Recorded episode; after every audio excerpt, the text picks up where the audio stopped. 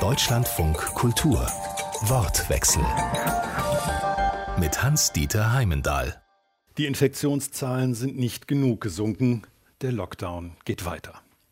Eine Überraschung war es nicht, was die Bundeskanzlerin und die Ministerpräsidentinnen und Präsidenten der Länder am Mittwoch beschlossen haben.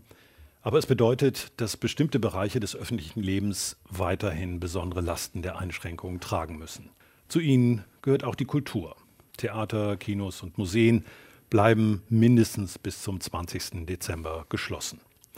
Und darüber wollen wir sprechen im Kulturpolitischen Salon im Deutschen Theater, zu dem Deutschlandfunk Kultur gemeinsam mit dem Deutschen Bühnenverein und dem Deutschen Kulturrat einlädt.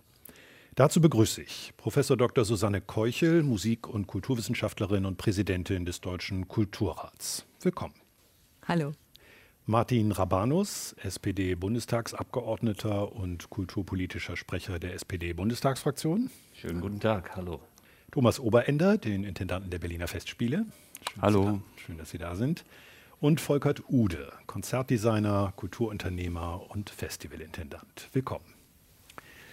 Susanne Keuchel, der Kulturrat ist durch die Pandemie in besonderer Weise gefordert, als Vertreter der Interessen der Kulturschaffenden natürlich, aber auch dadurch, dass die Kulturverbände in die Verteilung der Unterstützungsgelder für Künstlerinnen und Künstler unmittelbar eingebunden sind. Nun geht der Ausnahmezustand für die Kultur weiter. Wagen Sie eine Prognose? Kommt die Kultur heil durch die Pandemie? Also ich glaube, dass das eine Herausforderung ist, die sich nicht in den nächsten ein, zwei Monaten entscheiden wird, sondern dass das ein sehr langfristiger Aspekt ist, um, sage ich mal, die Kultur wieder ins Laufen zu kriegen. Ich glaube nicht, dass das Kulturleben so sein wird wie vor der Pandemie. Ich glaube, äh, die Pandemie hat uns in der Gesellschaft viele Impulse gegeben, im positiven wie im negativen, und sie hat uns verändert und es wird auch die Kulturlandschaft verändern. Wichtig ist jetzt, die richtigen Rahmenbedingungen zu setzen, damit das Gute im künstlerischen und kulturellen Bereich gehalten wird, dass die Strukturen nicht zusammenfallen und dass man sich so weiterentwickelt, dass Kultur Gesellschaft belebt und Gesellschaft Kultur stützt. Vielen Dank für diese Stichworte. Das ist der Rahmen, den wir ein bisschen näher betrachten wollen. Martin Rabanus, als Bundestagsabgeordneter waren Sie beteiligt an der Verabschiedung des neuen Infektionsschutzgesetzes in der vergangenen Woche, in dem die Kultur eine ja, besondere Würdigung, kann man sagen, erfahren hat. Nun hat der Kulturausschuss am Mittwoch selbst mehrere Stunden getagt. Als Sprecher der Fraktion für Kultur waren Sie dabei. Wirkt sich diese Veränderung im Infektionsschutzgesetz bei der Verlängerung des Lockdowns aus? Also ich bin erstmal wirklich sehr froh, dass wir als Parlament ja die Veränderung noch herbeigeführt haben, die im Regierungsentwurf so nicht drin war. Ähm, und dass wir damit auch endlich auf der gesetzgeberischen Ebene klar machen können, es sind nun mal nicht einfach nur irgendwelche Freizeiteinrichtungen neben irgendwelchen anderen Freizeiteinrichtungen, die Kultureinrichtungen und die Kulturszene unseres Landes, sondern sie hat einen besonderen Stellenwert. Ähm, nicht nur die Künstlerinnen und Künstler sind frei, sondern wir müssen auch dafür sorgen, dass die Freiheit und dieses besonders schützenswerte Gut Kultur und Kunst in den Räumen auch geschützt wird. Und da gibt es tatsächlich unmittelbar Auswirkungen in dem Papier, das die Ministerpräsidentinnen und Ministerpräsidenten verabschiedet haben, ist das äh, nicht nur gewürdigt, sondern auch expressis verbis enthalten, dass man hier genau hinschauen muss und immer schauen muss, dass was auch immer bei den Kultureinrichtungen oder im Lockdown passiert, den besonders schützenswerten Verfassungsrang von Kunst und Kultur berücksichtigen muss. Also das ist tatsächlich ein Erfolg. Jetzt kommt es darauf an, auch das steht in dem Beschluss drin, dass die Kulturminister der Länder sich zusammensetzen und sagen, was bedeutet das konkret um die Kulturinstitutionen, aber auch die Kulturschaffenden über diese Krise zu bringen und anschließend mit vernünftigen Schritten auch die Kultureinrichtungen wieder öffnen zu können. Das ist der entscheidende Aspekt, dass es ein Ausstiegsszenario geben muss als sozusagen zusätzliche Verantwortung, die der Gesetzgeber da wahrnehmen muss. Thomas Oberender, zu den Berliner Festspielen als deren Intendant, Sie gerade verlängert worden sind. Herzlichen Glückwunsch. Ähm, gehören Musikfestivals, das Jazzfest, das Musikfest, die Märzmusik, das Theatertreffen, eine Reihe von Ausstellungen im Gropiusbau, auch noch einige Wettbewerbe in der äh, Tanz, Jugendtheater, verschiedene Wettbewerbe. Alles, was Sie und Ihre Kollegen geplant haben, haben Sie neu planen müssen. Und jetzt müssen Sie schon wieder neu planen und umplanen müssen. Ähm, wenn Sie so eine Art von pauschalem Blick darauf zu werfen versuchen, kommen Sie mit den Unterstützungen und den Verschiebungen hinterher oder sehen Sie, dass dieses Umplanen und andere Begleiterscheinungen verändern, was Sie vorbereiten? Also es sind zwei Fragen. Äh, ich denke, wir kommen hinterher, aber wir sind natürlich immer gezwungen, sehr kurzfristig zu reagieren. Also normalerweise haben ein Musikfestival wie das Musikfest einen zwei Jahres Vorlauf. Ausstellungsplanungen sind zwei Jahre im Voraus bei großen Projekten beschlossene Sache, weil sie dann touren und sozusagen in einem Netzwerk stattfinden, wo es Abhängigkeiten gibt, die so schnell nicht zu verändern sind. Also das ist schon eine große systemische Auswirkung, die die Pandemie hier gerade verursacht. Das andere ist, dass wir äh, in einer sehr privilegierten äh, Situation sind, als staatlich, äh, also gesamtstaatlich unterhaltene Einrichtung sogar in diesem Falle der Festspiele. Und ähm, wir da uns auch in der Verantwortung den freien Künstlerinnen und Künstlern und Ensembles gegenüber sehen. Also wir versuchen die mitzunehmen, wir versuchen, wo es geht, Veranstaltungsformen zu retten, stattfinden zu lassen und auch Gagen zu zahlen.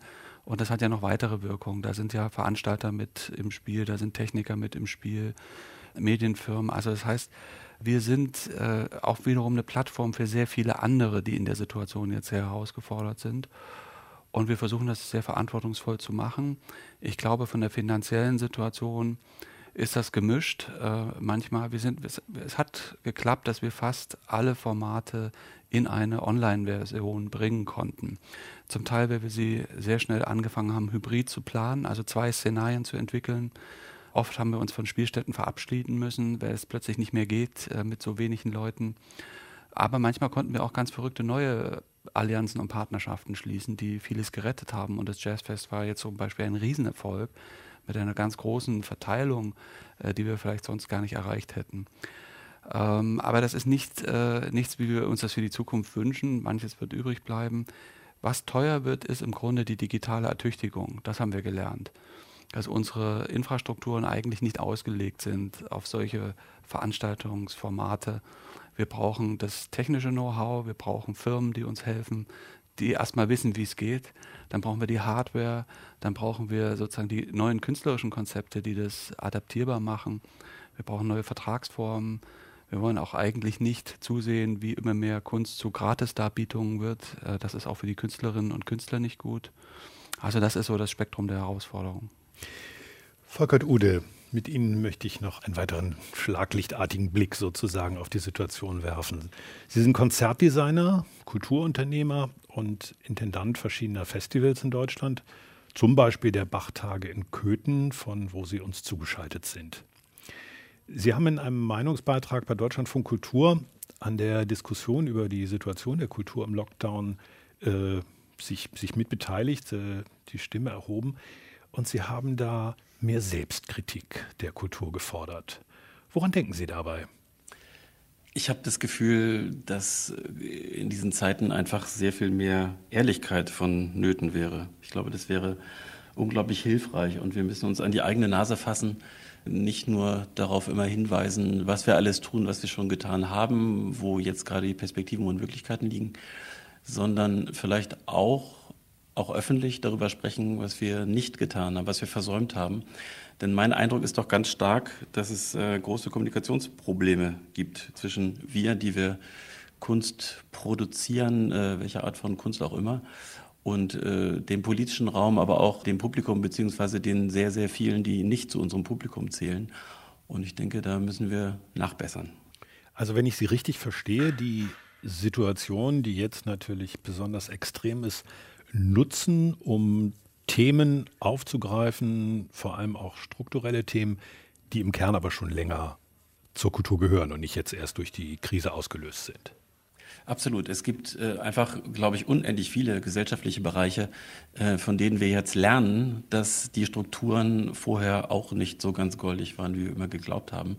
Und das kommt jetzt einfach glasklar ans Licht. In den Gesprächen, die ich in den letzten Wochen geführt habe über die Situation der Kultur, gibt es vor allem drei Dinge, die eine große Rolle gespielt haben. Da ist zum einen die Frage, ob es nun berechtigt und angemessen ist, jetzt im November und nun auch im Dezember die Kultur in den Lockdown einzubeziehen oder nicht. Und das Zweite ist diese provozierende Formulierung, ob die Corona-Krise auch Chancen birgt. Da spalten sich die Geister. Natürlich will jetzt keiner ernsthaft vertreten, dass es gut ist, dass sie da ist. So ist es nicht gemeint. Aber gleichwohl ist es ja ein Transformationstreiber ohnegleichen. Thomas Oberender hat das schon ausgeführt. Das beginnt mit dem digitalen Raum, der auf einmal der einzige war und deshalb natürlich mit einer anderen Vehemenz bevölkert wurde. Was fällt Ihnen noch ein als Veränderung durch die Krise, die mutmaßlich bleiben werden? Also ich würde sagen, es gibt eine systemische Ebene, ähm, die für mich zum Beispiel die Frage der Grundsicherung von Lebensbedingungen von Künstlerinnen und Künstlern stellt. Also wir merken gerade die große Schere zwischen Festangestellten und freien Beschäftigten. Wir merken, dass äh, die Debatte, die gesamtgesellschaftlich um ein Thema wie Grundeinkommen geführt wird, bedingungsloses Grundeinkommen wiederkehrt und eine neue Brisanz entwickelt, auch von vielen Akteuren selber aufgebracht wird. Wir erleben, dass wir eine besonders gefährdete Zone beobachten. Das ist alles, was jenseits der Institution auf lokalem, nicht institutionellem Feld stattfindet. Da sind die Opfer am schlimmsten und äh, habe ich die meisten Sorgen, auch für die Zukunft. Und äh, das ist ein Feld, wo wirklich Kreativität ausprobieren, neue Chancen zu suchen, von sehr vielen Menschen realisiert wird, die dann in andere Systembereiche äh, des Kunst- und Kulturbetriebs ähm, weiterwandern. Und diese Zone hat auch die leiseste Stimme im Moment. Was passiert mit dem neuen Zirkus? Was passiert äh, mit den vielen kleinen Ensembles, äh, die im Moment nicht spielen können? Also das ist eine sozusagen, die sehr an Einkommen und soziale Sicherheit gebunden ist. Es gibt aber auch eine andere Debatte. Man kann das gerade bei einer Plattform wie Nachkritik beobachten. In dem Moment, wo nichts zu kritisieren ist, wenn nichts stattfindet, fängt das Theater notgedrungen an, über seine eigene Relevanz nachzudenken. Und das ist auch eine sehr wichtige Debatte. Die ist inhaltlich. Da geht es nicht nur um Digitalisierung, sondern da geht es darum, dass man sich fragt, warum stehen eigentlich vor unseren Türen im Moment nicht die Leute und schreien, wann fangt ihr wieder an? Es ist so, dass viele dafür zu vernünftig sind und äh, das ist jetzt auch nur halb scherzhaft formuliert, aber wenn Sie sich erinnern, was passiert ist, als die Volksbühne, als der Castor-Vertrag ausgelaufen ist. Ähm, da standen Sie vor den Türen. Da standen Sie vor den Türen und sind auch nicht wieder weggegangen. Das heißt, das ist eine Systemrelevanz, die Kulturinstitutionen haben, jenseits der Pandemiesituation. Und ähm, wir spüren, eine gewisse Sorge, dass unser Publikum sich von uns entfernt, weil wir die Relevanzfrage anders und neu beantworten müssen. Ähm, ich nehme jetzt erstmal diese Frage nach den Rahmenbedingungen auf.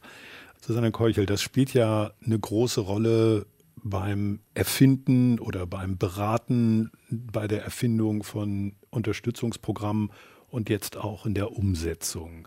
Was haben Sie da gelernt und wahrgenommen oder nochmal neu wahrgenommen, was den Kulturbereich anbelangt?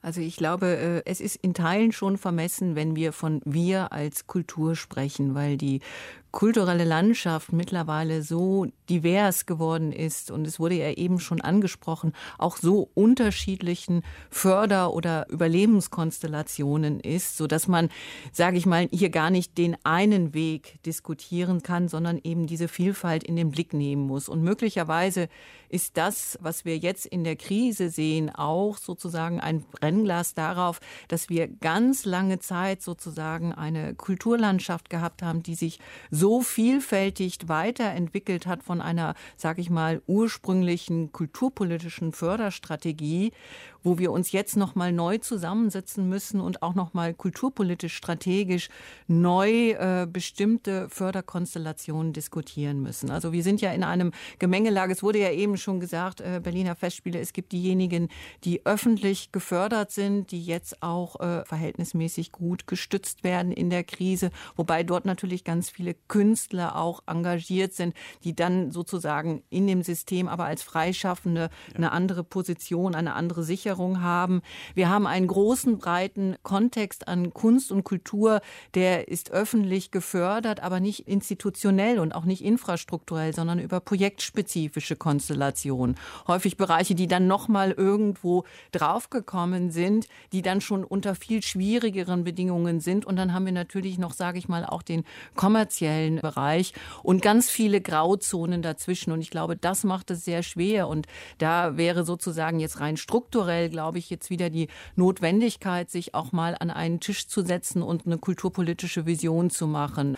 Und ein, glaube ich, ganz wichtiger Aspekt ist diese vielfältige kulturelle Landschaft, gerade auf lokaler Ebene, die angesprochen ist. Stichwort äh, Kultur als freiwillige Aufgabe der Kommunen hier den Mut zu haben, zu Überlegungen zu machen, Kultur auch als Pflichtaufgabe, als wichtige gesellschaftliche Aufgabe auf allen Ebenen Land, Bund, Staatsziel, Kultur war ja auch immer ein Kontext zu verankern, was dann aber umgekehrt für uns auch die Herausforderung bildet, in der Kulturlandschaft zu überlegen, was bedeutet das denn? Wie sind denn dann Logiken? Was bedeutet dann zum Beispiel im Gegenzug kulturelle Daseinsvorsorge? Was ist die Aufgabe von öffentlich geförderter mhm. Kunst und Kultur heute in der Gesellschaft? Und was ist sozusagen der freie Markt und wie kann man hier zusammen agieren? Das war ja im Grunde, oder ist es vielleicht auch noch, eine ganz angenehme Situation, dass alle die, die als Institutionen oder als Projektverantwortliche zurückgreifen können auf ein mehr oder weniger kleines, großes Reservoir von möglichen freien Künstlern, Musikern, die sie dann auswählen können und für diese eine Produktion bezahlen mal besser, mal schlechter, aber insgesamt ist das, glaube ich, nicht so sehr das Hauptproblem, sondern das Hauptproblem ist diese, das prekäre Arbeitsverhältnis. Ja, Herr Ude, da sind für das, was Sie mit einer schönen Formulierung einen New Deal für die Kultur genannt haben, ja schon hier die ersten Verbündeten am Tisch. Ist das zentrale Erste, an das man dabei denken muss, der Status des, des freien, honorarabhängigen Künstlers?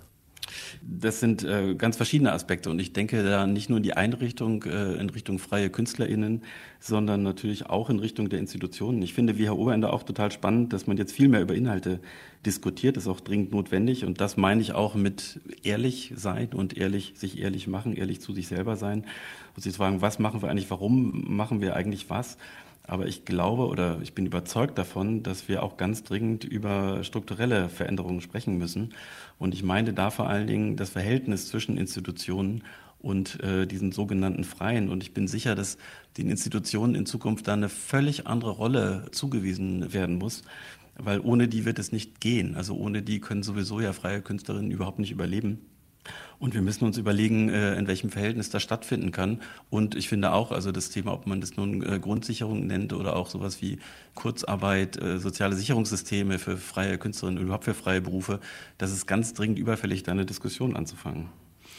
Martin Rabanus, die Pandemie und wie Deutschland, die Länder, der Bund damit umgehen, ist eine große Solidaranstrengung und auch die Anstrengung für die Kunst ist einzigartig und war noch nie so groß. Also eigentlich kann man sagen, glückliche Kunst in Deutschland, dass du eine solche Solidarität erfährst. Haben Sie das Gefühl, dass das eine nachhaltige Lektion für die Verantwortlichen in der Politik, in den Ländern, in den Kommunen und auf der Bundesebene ist? Ich wäre nicht so vermessen zu sagen, dass ich das schon beurteilen könnte. Tatsächlich finde ich, ist die gute Nachricht, dass wir sehr viel über die Bedeutung von Kunst auch sprechen in der Pandemie. Wenn wir uns mal ehrlich machen, war das im politischen Raum ein Feinschmeckerthema. Große Teile von Kunst und Kultur haben sich, Entschuldigung, wenn ich das mal so sage, auch ein Stück weit selbst genügt, weil es hat ja auch alles ganz gut funktioniert. Und wir haben in den letzten Monaten, muss man in der Tat sagen, auch sehr viel Zeit damit verbracht, anderen auch bei uns im politischen Geschäft klarzumachen, dass Kultur und Kultureinrichtungen keine Blechdosenfabriken sind und Kulturschaffende keine Blechdosenfabriken Maschinenbediener sind, sondern dass das alles anders ist. Bis hin zu der Frage, welche Beschäftigungsverhältnisse da heute schon problematisch sind. Sie haben das alles schon benannt. Das ist nicht neu, dass wir prekäre Arbeitsverhältnisse haben, freiberufliche, unstete Beschäftigung, Probleme beim Zugang zu sozialen Sicherungssystemen, mangelnde Möglichkeit, sich auch freiwillig zu versichern, etc. etc. Das ist alles nicht neu, ist nur halt wie ein Brennglas jetzt nochmal deutlich geworden. Deswegen finde ich es ganz wichtig, dass wir darin auch die Chance begreifen, es jetzt endlich auch durchzuhauen und zu gucken, dass wir nicht eine Diskussion über die Frage von sozialer Absicherung von Kulturschaffenden machen, sondern soziale Absicherung hinkriegen. Das ist jedenfalls etwas, was ich versuche auch mit vielen politischen Raum unterschiedlicher Fraktionen auch in dieser Wahlperiode noch äh, auf die Schiene zu setzen. Das Zweite ist, und da bin ich auch bei den Vorrednerinnen und Vorrednern, ich würde jetzt nicht von einem New Deal sprechen, weil ich irgendwie so die Deals äh, irgendwie nicht mehr so gut finde, so als Terminus. Aber ich glaube schon, dass wir einen Aufbruch hin zu einer Art von neuem Kulturkonsens brauchen, der tatsächlich die verschiedenen Ebenen, die wir im föderalen System haben, in eine neue Beziehung zueinander setzt. Es kann eben in Zukunft nicht so sein, dass der Bund Museumsinsel mit Unsummen macht und, und, und Staatsoper unter den Linden mit Unsummen macht. Dann ein paar Leuchttürme in der Nation. Die Länder haben Landesmuseen und äh, ein paar Staatstheater und der Rest ist irgendwie freiwillige Leistung von Kommunen. Sie haben das eben gesagt. Das geht so nicht mehr, sondern wir müssen da zu einer neuen Verteilung kommen, zum neuen Konsens darüber, wie wir eben diese kulturelle Grundversorgung überall sicherstellen. Nicht nur in Ballungsräumen, sondern auch auf dem berühmten Plattenland. Schön, dass Sie das ansprechen, denn das ist, ich hatte ja gesagt, drei Themen sind es vor allem, die mir in den Gesprächen begegnen. Das ist nämlich das dritte, nämlich die klare Befürchtung, dass die Kommunen, aber vielleicht auch die Länder in den nächsten Haushalten das, was jetzt zur Sicherung der Kultur ausgegeben wurde, nicht nur zur Sicherung der Kultur, sondern insgesamt zur Überbrückung der pandemiebedingten Einschränkungen, einsparen werden wiederum bei der Kultur. Dass also sozusagen wie ein Boomerang durch das Fenster dann doch diejenigen, die sein werden, die das ausbaden müssen. Und der Verdacht ist nicht ganz von ungefähr. Die ersten München, Bamberg, die ersten kommunalen Kulturhaushalte haben schon Einsparungen im Kulturbereich angekündigt. Ich kann das gar nicht beurteilen, ob deren finanzielle Not so groß ist. Auf jeden Fall beobachte ich, dass dann offenbar doch immer noch Kultur sowas wie der vorletzte Speck ist, den man dann abwirft, wenn finanzielle Not da ist. Und dann ist diese Aufgabenteilung zwischen Bund hilft in der Not Situation zu überbrücken. Kommune spart danach weg, ein Untergangsgeschäft geworden. Sehen Sie bei Kommunalpolitikern da, dass die mitgehen dabei, dass das kein Rückfall in diese Form von wir sparen bei der Kultur, weil es eine freiwillige Leistung ist, sein soll? Ja, es darf halt äh, formal gesehen keine freiwillige Leistung mehr sein. Also ich will jetzt auch nicht über die Pläne in München reden, aber wenn ich das richtig mitbekommen habe, äh, soll das wohl lineal durch alle Politikbereiche gehen. Da dürfen wir jetzt auch nicht sagen, so die Kultur macht ein Sonderopfer. Das ist scheinbar in München nicht der Plan. Aber klar ist doch, dass die Pandemie wird, wird erhebliche Auswirkungen haben auf die öffentlichen Haushalte, das ist doch logisch. Übrigens sind wir als Bund natürlich weit auch jenseits aller Neuverschuldungsgrenzen eigentlich und haben, haben Schuldenbremsen und sowas außer Kraft gesetzt, richtigerweise. Aber irgendwo muss das herkommen. Und wir werden sicherlich zum gegebenen Zeitpunkt, ich ahne, dass das Thema auch des Bundestagswahlkampfs im Sommer sein wird, über die Frage reden, wer das Ganze bezahlt, was wir im Moment an Hilfen auf die Straße bringen. Und ich will uns herzlich dazu einladen, als kulturaffine Menschen, Politik, Kulturschaffende und äh, Kulturmanager uns wechselseitig unterzuhaken und zu gucken, dass wir eben die Kultur nicht zum Steinbruch machen. Und wenn wir es schaffen würden, dass Kultur und Kulturangebote eben keine freiwilligen Leistungen mehr sind, hat man natürlich auch ein anderes Instrumentarium, äh, Ausgaben und Budgets zu schützen. Ich glaube, dass die Bereitschaft dazu da ist, aber wir müssen darüber reden, wie die Kosten dann für das, was wir für notwendig halten. Und nochmal, Kultur ist nicht einfach irgendeine Freizeiteinrichtung, sondern es gibt viel, viel mehr für Gesellschaft und bedeutet auch für Gesellschaft viel mehr. Und da müssen wir schauen, wie wir das in vernünftigen, äh, vernünftige Balance bekommen. Susanne Keuchel, ist das der Königsweg, Kultur als Daseinsvorsorge?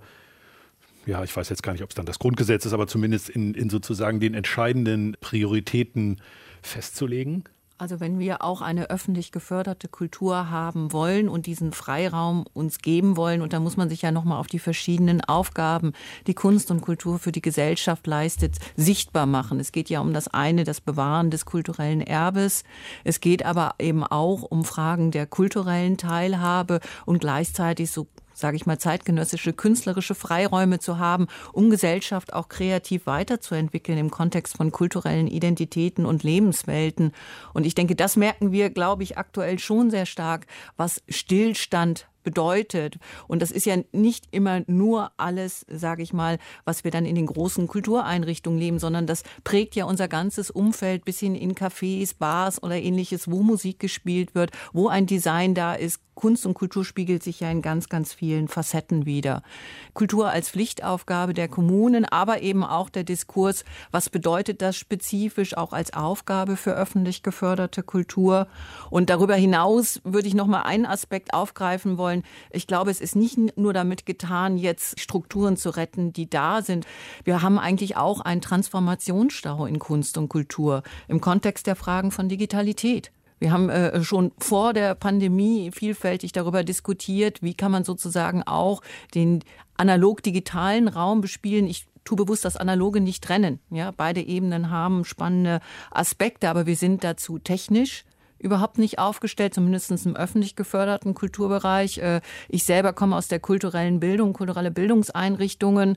Wir haben viele tolle, gute Ideen, sozusagen wirklich auch Gesellschaft in analog-digitalen Kontexten zu erreichen. Aber der digitale Bereich ist hier, sage ich mal, für uns vielfach unerreichbar aufgrund fehlender Technik, aufgrund fehlender Förderstrukturen. Und dann natürlich auch die Frage, wer bestimmt sozusagen die Sichtbarkeit und Zugang zu Wissen und Kultur in diesen doch sehr stark kommerziellen Räumen, die jenseits auch unserer europäischen Perspektiven sind. Thomas Oberender. Ja, es ist so, dass wir erleben, dass Kultur im politischen Feld plötzlich eine Rolle spielte wie seit Jahrzehnten nicht mehr. Politik erlebt eigentlich die Kulturalisierung politischer Konflikte. Also die Frage nach Heimat und Identität wird letztlich kulturell diskutiert und entschieden. Also ein Großteil der Attraktivität der AfD für viele Wählerkreise hat damit zu tun, dass sie ein bestimmtes Heimat- und Identitätsgefühl füttern und nähren, das zweifellos verbunden ist mit traditionelleren, national geprägteren Positionen verbunden ist.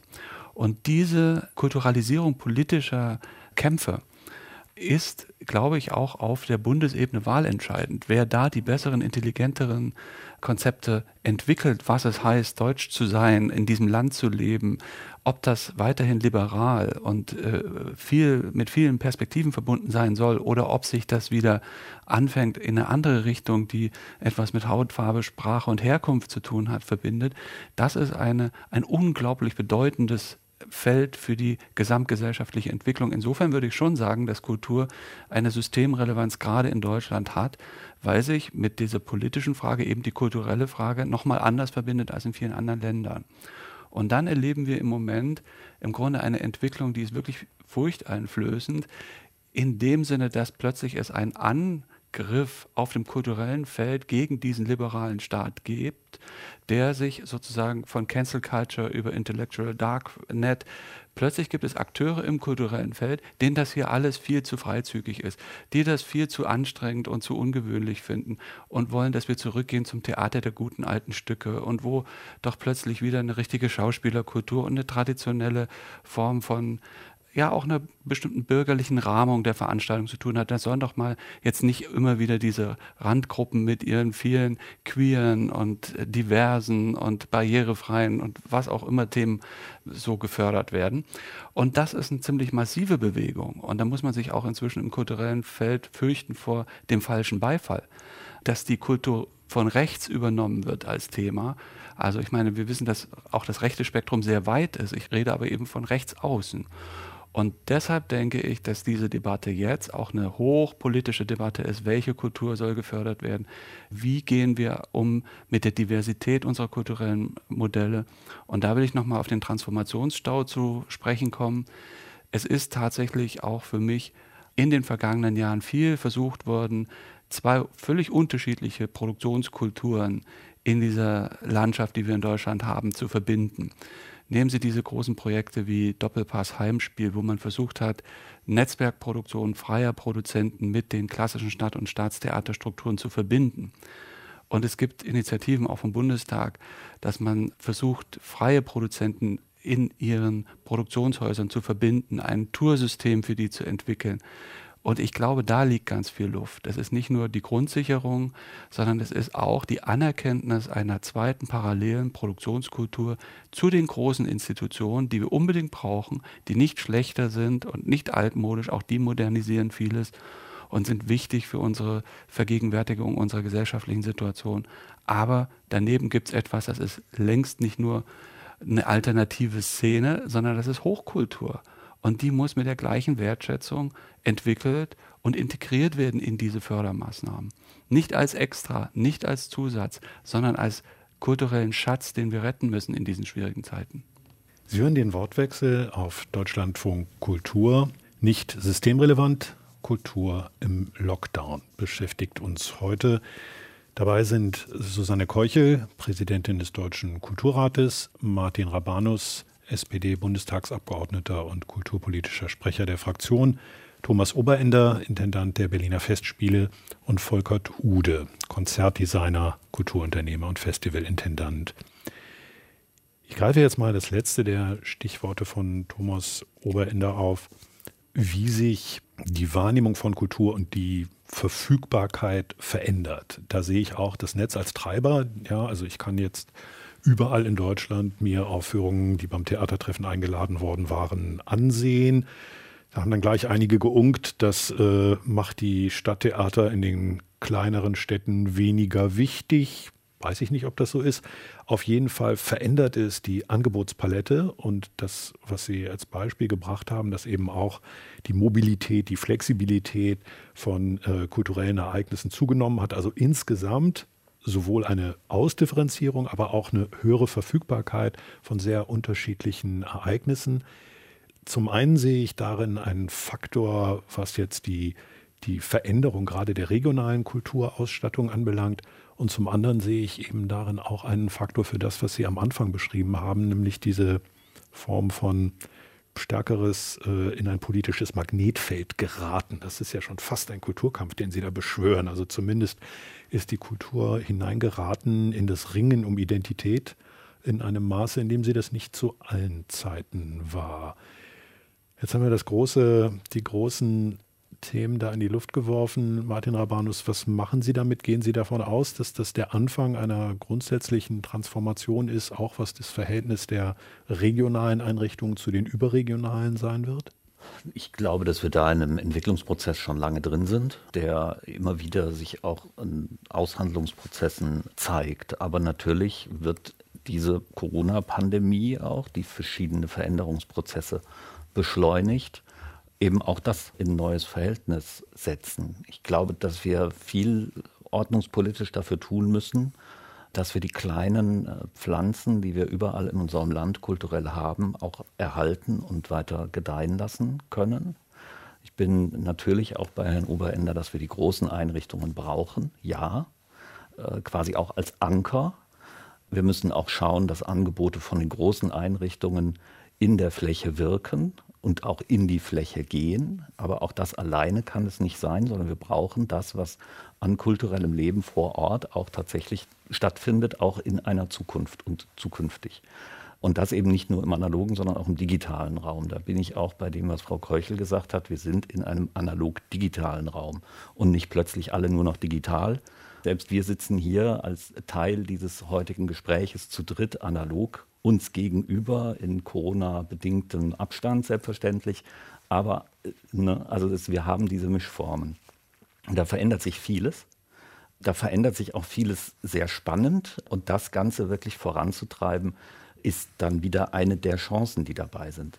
Vielleicht noch ein Halbsatz zu dem Kulturkampf. Ja, den erleben wir seit einigen Jahren auch im Deutschen Bundestag sehr intensiv. Ähm, ich stecke da so tief drin, dass ich wahrscheinlich der völlig Falsche bin, um den irgendwie zu moderieren. Aber man hat natürlich auch gerade von äh, dieser rechtsradikalen Partei, wie ich finde, der AfD, ja auch von Anfang an gehört, dass dieser versiffte Kulturbetrieb jetzt endlich mal aufgeräumt werden muss. Und gemeint ist natürlich die Art zu leben, wie wir sie in Deutschland, finde ich völlig zu Recht, auch in den letzten Jahrzehnten entwickelt haben, insbesondere auch in den letzten 30 Jahren, seitdem wir ein gemeinsames Deutschland sind, sind wir viel weltoffener, viel liberaler, viel diverser, viel internationaler geworden. Und das sind alles Werte, die ich unheimlich wichtig finde, weil ich sie als wahnsinnig bereichernd empfinde, für mich persönlich, aber für die Gesellschaft. Aber es gibt eben auch einen signifikanten Teil, den das Angst macht.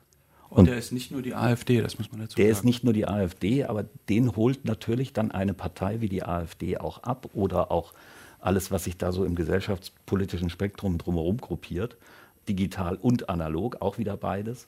Und die auch zu erreichen und zu adressieren mit dem, was wir als Chancen auch verstehen, das ist sicherlich eine wichtige Aufgabe, die auch Kultur selbst hat.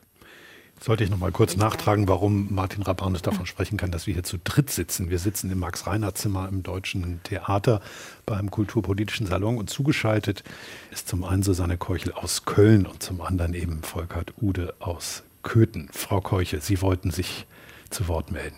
Ja, ich würde das gerne nochmal aufgreifen, was Herr Rabanus gesagt hat und diese Frage dieser Bedeutung von regionalen Kultureinrichtungen.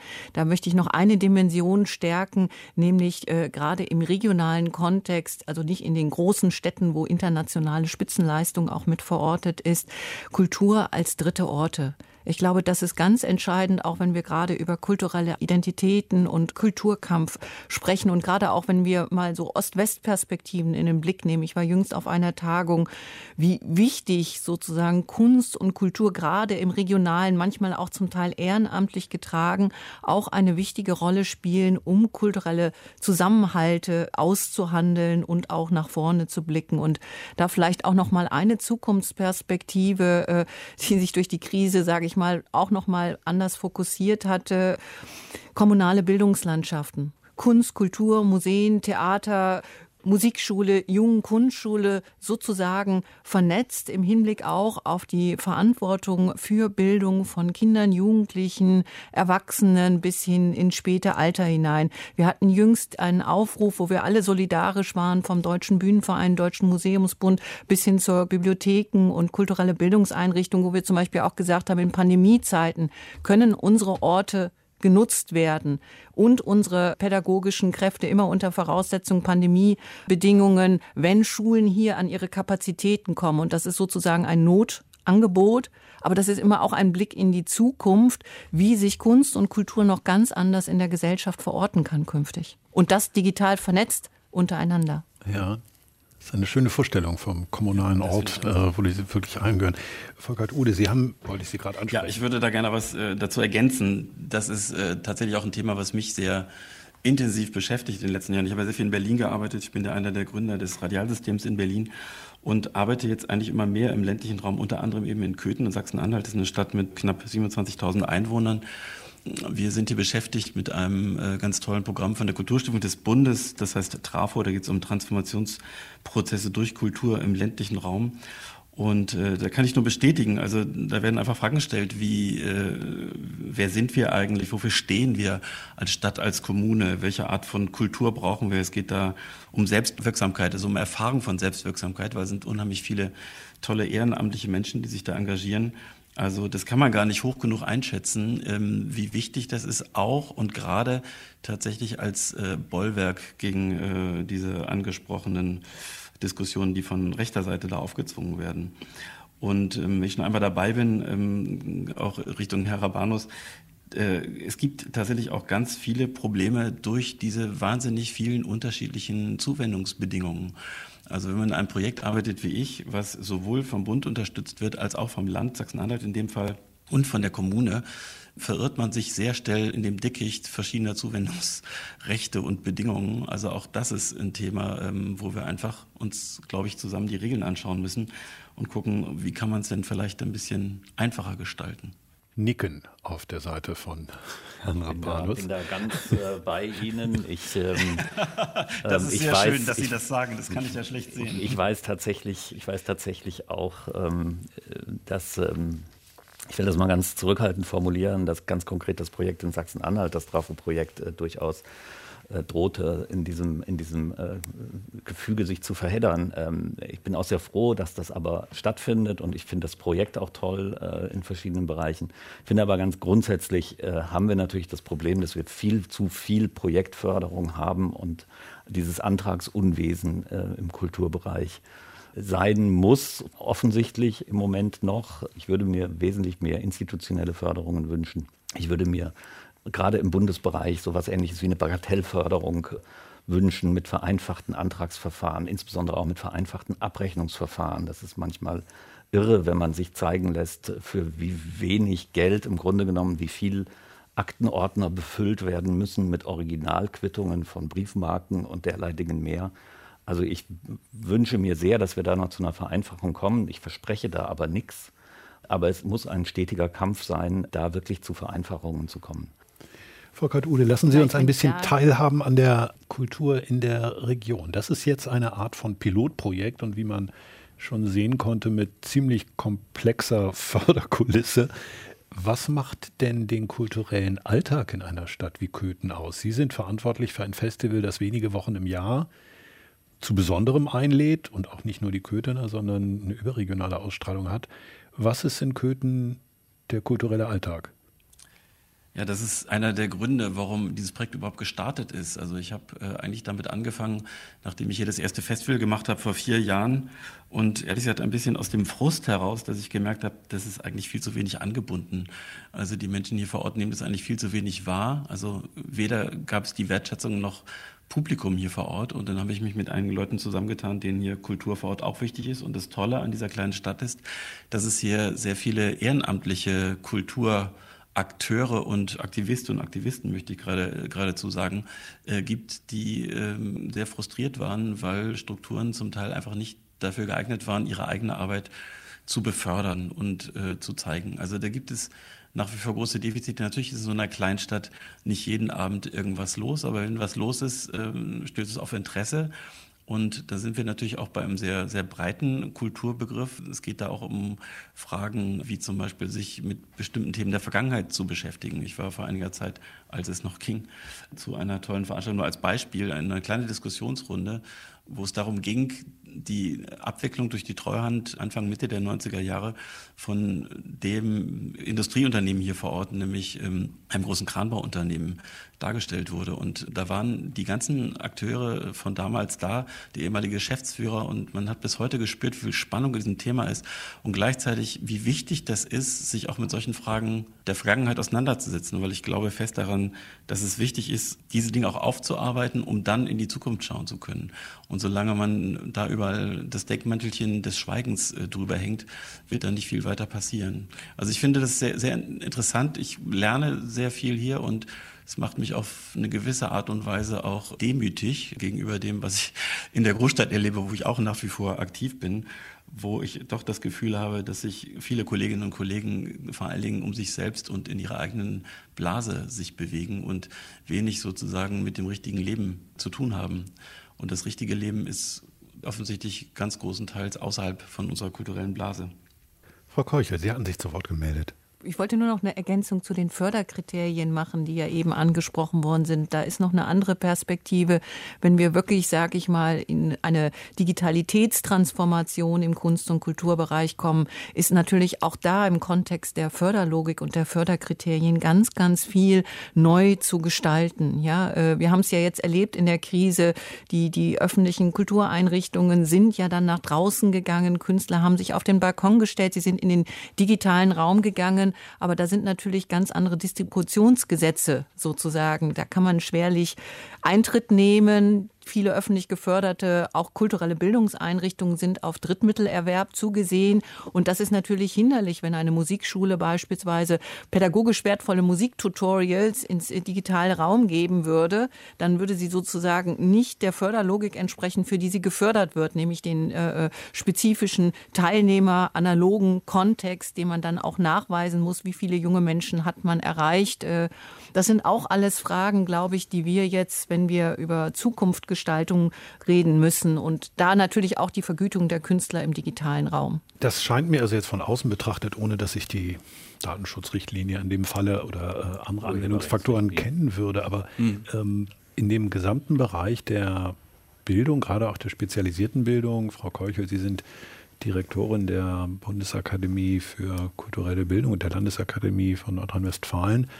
Martin Rabanus, Sie kennen sich sehr gut aus, was die Volkshochschulen anbelangt. Das sind doch eigentlich Angebote, die könnten digital gesehen national sein. Die müssten nicht regional und häufig sein. Die müsste nicht jedes Land neu erfinden. Da könnte man doch Mittel heben, mit denen man andere Dinge, die vielleicht regional eine Wirkung entfalten können, dann tragen könnte oder nicht? Im Prinzip stehen wir in der kulturellen Bildungslandschaft, wenn man dann den Experimentierfreiraum hätte, vor einer Reorganisation. Genau diese Aspekte, die Sie sagen, was kann ich in den digitalen Raum geben und mehr kulturelle Teilhabe zu erreichen, aber gleichzeitig auch gucken, wie kann ich das analog vernetzen nämlich den Musikunterricht. Es reicht ja nicht nur, ein Musiktutorial zur Verfügung zu stellen. Natürlich brauche ich auch eine Korrektur im Hinblick auf Haltung.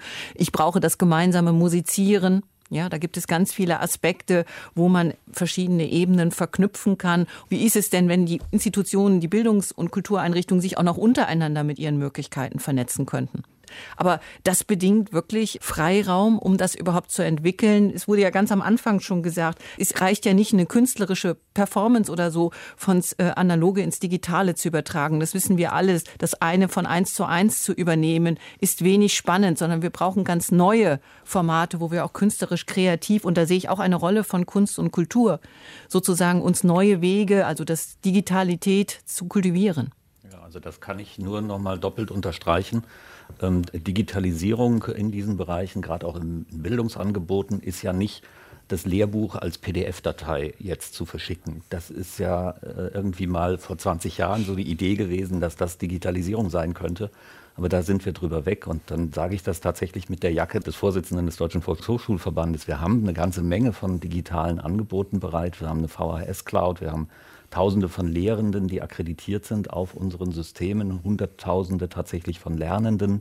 Und wenn wir es jetzt auch noch schaffen, äh, das sozusagen auch kreuz und quer über die verschiedenen Verbändestrukturen und Angebote und Kompetenzen, die wir jeweils mitbringen, zu vernetzen, ich glaube, dann haben wir wirklich einen Mehrwert. Ja, ich könnte nur ergänzen, dass es wie oft. Äh, Bei Ihnen ist es schon fast die internationale Ebene, oder? Ja, also wir arbeiten gerade mit Taylor Mack, einem amerikanischen queeren äh, Performer, Regisseur, Autor. Und wie so oft sind es wirklich die Künstler, die die Pioniere sind im Entwickeln neuer Systeme, neuer Wege zu kommunizieren, die experimentieren und äh, für viele andere Modelle schaffen, Sprache finden. Taylor Mack zum Beispiel macht eine Weihnachtsfeier für uns aus New York, aus sozusagen dem geschlossenen New York, mit der Möglichkeit, äh, in 20 Städten der Welt vor Ort Menschen partizipieren zu lassen, die quasi Botschafter, Ehrengäste vor Ort an verschiedensten Orten der Welt mitfeiern. Sodass das, was also anonym in der äh, Cloud zu schweben scheint, plötzlich vor Ort ein ganz reales Ereignis wird für Menschen, die eine ganz reale Community bilden. Und das meine ich, äh, wir wissen noch gar nicht, wovon wir reden. Da kommt so viel gerade im Moment durch kreative Trial-and-Error-Versuche von so vielen Künstlerinnen und Künstlern hervor, also ich empfinde in der Richtung, dass es eine sehr fruchtbare Zeit ist, genauso wie wir uns nicht vorstellen können, dass das Schulsystem, das gute alte Schulsystem von vor 30 Jahren ist mit Frontalunterricht und Tafel, das ist eben heute auch nicht mehr unsere Vorstellung von Bildung. Und so ist das mit dem Theater und kulturellen Feld genauso. Da ist der gleiche Einfluss der digitalen Welt in die Produktionssphäre zu beobachten. Und was jetzt wirklich neu ist, ist, dass die Theaterwelt in dem Moment, wo sie geschlossen ist, in die Sphäre des Digitalen rüber wechselt. Bislang war das sozusagen nur in der umgedrehten Richtung zu beobachten und neu ist, dass wir anfangen, sozusagen diese andere digitale Bühne so zu bespielen und zwar nicht einfach nur mit einem Werktransfer ins Digitale, sondern das Medium ernst zu nehmen, zu lernen, was ist für eine andere Sprache, was Feedback, Echtzeit, all das verändert in unseren Erzählweisen, in unseren Produktions- und Erlebnisweisen. Und das will ich auch nochmal sagen, es geht nicht darum, dass das besser ist. Das ist immer nur eine Sache. Da soll sich jetzt nicht sofort Widerstand regen, wenn man sagt, aha, jetzt geht es nur noch darum, dass alles digital wird. Darum geht es gar nicht sondern es ist einfach ein Weg, den sehr viele Menschen neugierig, freiwillig, forschend beschreiten und der uns eine neue Spielsphäre eröffnet und die wird nicht mehr verschwinden, auch wenn Corona vorbei ist. Da sind wir bei der ästhetischen Dimension dieser Transformation. Was haben Sie für Beobachtungen gemacht? Frau Kadude, darf ich Ihnen die Frage stellen? Während dieser Monate in den verschiedenen Projekten an den verschiedenen Orten, wo Sie auch aktiv sind, ist es nur in Anführungsstrichen die Digitalisierung, das Nachdenken über die Digitalität von Formaten oder gibt es auch noch eine andere Erfahrung, die sich dabei erschlossen hat? Ja, auch das ist natürlich sehr vielfältig. Ich bin im Musikbereich war vor allen Dingen unterwegs Richtung Musikerinnen und Musikern. Habe ich vor allen Dingen im ersten Lockdown gemerkt, da haben vor allen Dingen ja ganz viele gegen ihren eigenen Horror Vakui, wie Caroline Emke das so schön beschrieben hat in einem sehr schönen Essay in der SZ. Also dieses Ankämpfen gegen das nicht mehr Vorkommen. Das war ganz stark geprägt. Jetzt sind wir viel weiter. Es gibt viel interessantere Dinge. Ich habe ein ganz tolles Erlebnis jetzt gerade gehabt. Ähm, ich habe zusammen mit meinem Kollegen Hans-Joachim Gögel ein sehr schönes dreiteiliges Festival in dem kleinen Städtchen Feldkirch in Vorarlberg. Wir machen da drei Schwerpunkte im Jahr, so ungefähr sowas wie drei Wochenende zu verschiedenen Themen. Wir hatten uns vor anderthalb Jahren schon vorgenommen, uns mit der Frage zu beschäftigen, welche Rolle, welche Aufgaben, welche Potenziale gibt es eigentlich für sowas wie ein kommunales Kulturradio. Und das äh, letzte Festival, wo es jetzt um dieses Thema ging, das traf dann mitten in den Lockdown-Zeitraum und in Österreich gibt es ja eine Ausgangssperre. Und dann haben wir es tatsächlich geschafft, beziehungsweise sind eingeladen worden dann vom ORF-Landesstudio in Dornbirn, das, was wir sonst live im Saal gemacht hätten, zum Teil auch in Kooperation mit dem ORF, dann einfach als Radioshow oder als Radiofestival zu machen. Das war wirklich sensationell.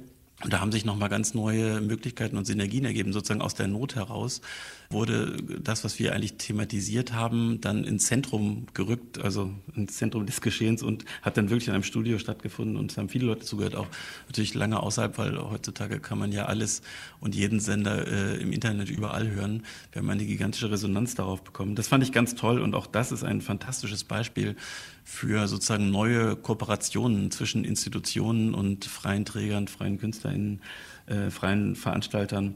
Das finde ich ganz wichtig und das ist etwas, was wir ausbauen müssen. Also ich glaube, wir müssen alle mm, vom hohen Ross absteigen, von dem schönen Sprichwörtlichen und uns umschauen, vielleicht auch weniger eitel sein und gucken, was können wir, was können die anderen nicht, wo können wir uns gegenseitig helfen und eigentlich mit einer anderen Haltung herangehen und schauen, wie wir wirklich und ernsthaft und ernst gemeint kooperieren können. Susanne Keuchel, ist das auch Ihre Erfahrung beim Blick in die unterschiedlichen Verbände, die ja sehr, sehr verschiedene Fragestellungen haben, dass jenseits der digitalen Zusammenarbeit sich da auch eine andere Form von, ja, ich nenne es jetzt mal korporativem Kunstverständnis entwickelt? Also es ist zurzeit innerhalb der Verbände im Kontext des Kulturrats sozusagen als Austauschforum und Vertretungsforum sehr, sehr viel in Bewegung. Äh, wir haben demnächst Sprecherratssitzung, wo es genau um diese Fragen äh, äh, kulturpolitische Transformation, was sind sozusagen, was ist auf der einen Seite nötig, um Strukturen weiterzuentwickeln und nicht zu verlieren, aber eben auf der anderen Seite natürlich auch das, was wir heute hier die ganze Zeit diskutiert haben, wo können wir als Kunst und Kultur auch unseren Beitrag beitragen für Gesellschaft. Und ich glaube, beide Perspektiven sind total wichtig. Und das Wichtige ist, nach vorne zu gucken. Also vielleicht, wenn ich eins sagen kann, also mir wäre es sehr, sehr gelegen, wenn wir es schaffen würden, in langfristigeren Perspektiven künftig äh, strategisch uns auch aufzustellen. Zurzeit ist es ja so, sage ich mal, ein Starren auf Fallzahlen, auf, zu, auf, zu. Möglicherweise geht das ja noch eine ganze Zeit lang so und dass wir dann eher das kreative Potenzial nutzen. Pandemieschutz muss gegeben sein. Was gibt es alles für Möglichkeiten und Formen, Kunst und Kultur und Gesellschaft damit am Leben zu halten? Kultur im Lockdown und in der Transformation. Das war der Wortwechsel auf Deutschlandfunk Kultur mit dem kulturpolitischen Salon im Deutschen Theater in Kooperation mit dem Deutschen Bühnenverein und dem Deutschen Kulturrat. Mit dabei waren Susanne Keuchel, Präsidentin des Deutschen Kulturrates, Martin Rabanus, SPD-Bundestagsabgeordneter und kulturpolitischer Sprecher der Fraktion, Thomas Oberender, der Intendant der Berliner Festspiele und Volkert Ude, Konzertdesigner, Kulturunternehmer und Festivalintendant. Vielen Dank, dass Sie dabei waren.